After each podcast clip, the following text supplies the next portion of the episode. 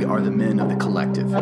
dedicated to restoring masculinity by being better men, to leading our sons, to loving our wives, to living our virtues, to improving the world around us with our daily effort, not tomorrow or next week, but today.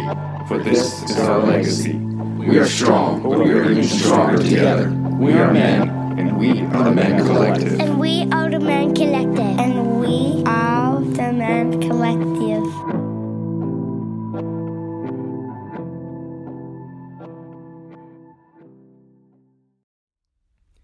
Hey everyone, it's your host Matt Gannon, and welcome to episode 24 of the Men Collective podcast. I apologize for my voice being husky, but I'm currently sick. Today we're talking about the concept of toxic masculinity, and if it even exists. Spoiler, it doesn't. Now, what does exist, however, is a collection of behaviors exhibited by weak men. There's been quite a bit of uh, media coverage lately because of uh, the APA guidelines that were released and also the Gillette commercial. Now, they posed the question is this the best a man can get? And the APA put forth that traditional masculinity is damaging to the mental health of men and our young boys. Now, I covered my thoughts on the APA guidelines in the last podcast. I also said that pages like the Men Collective work to eradicate toxic masculinity. And what did I mean by that? Well, I would like to eradicate the phrase toxic masculinity, and I certainly wish that the behaviors associated with it were not prevalent in today's society.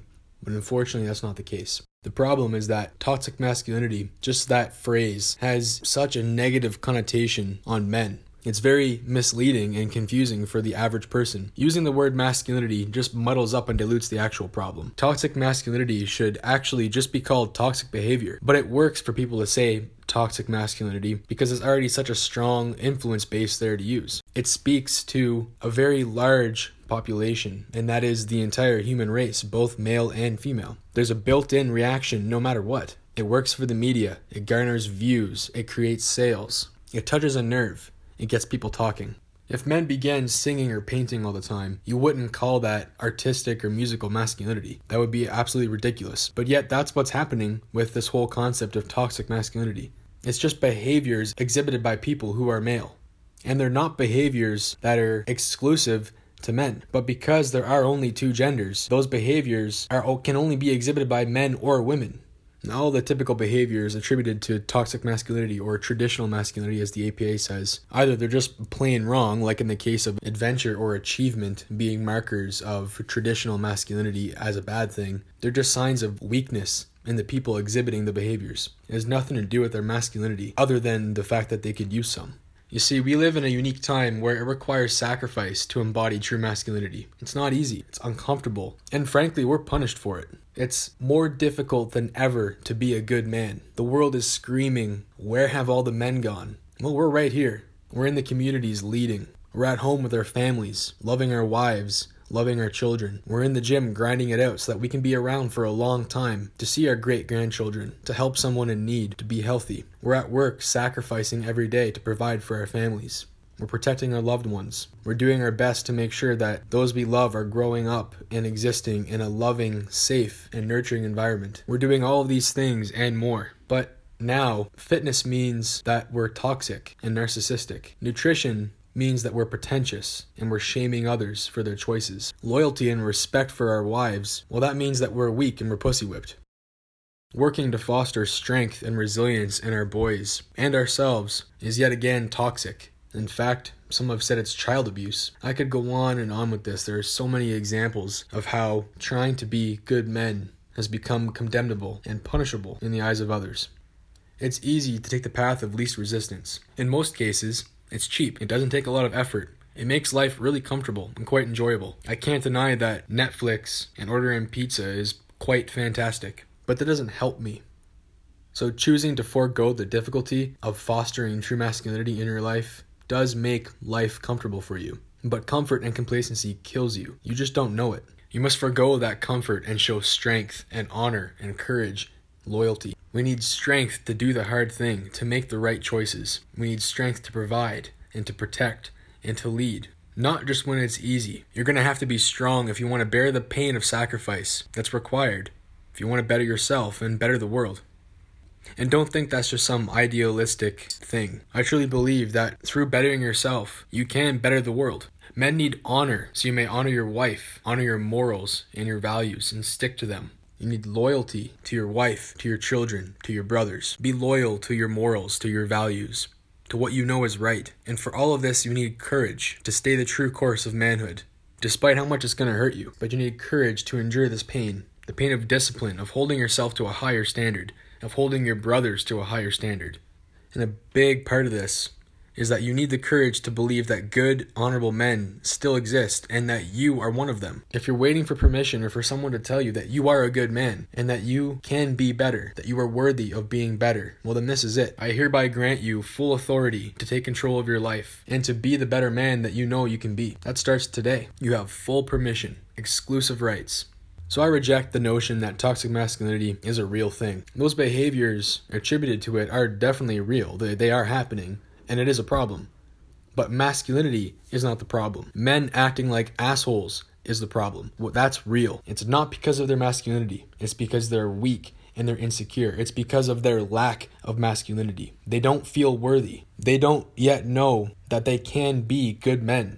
What this is, is a desperate act of compensation. So, what's the solution to all this?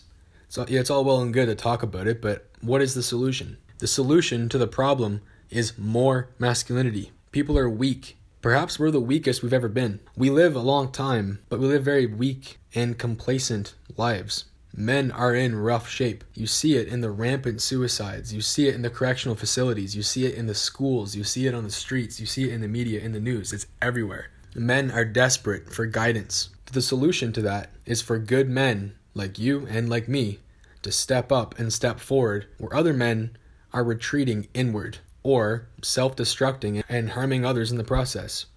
The solution is to be the example. Show in your daily life what a good man is. People will take notice. It might take a little while, but people will notice your behavior. More strength is required, more honor, more courage, more discipline, more loyalty, more compassion, more generosity. Since starting the Men Collective six months ago, I've talked with many men. I've had the absolute privilege of getting to know many of you, and I can tell you without a doubt in my heart that you are all worthy of the life that you want, and that the world is full of good men. And they got that way by striving for it every day. And so too you have to work for it.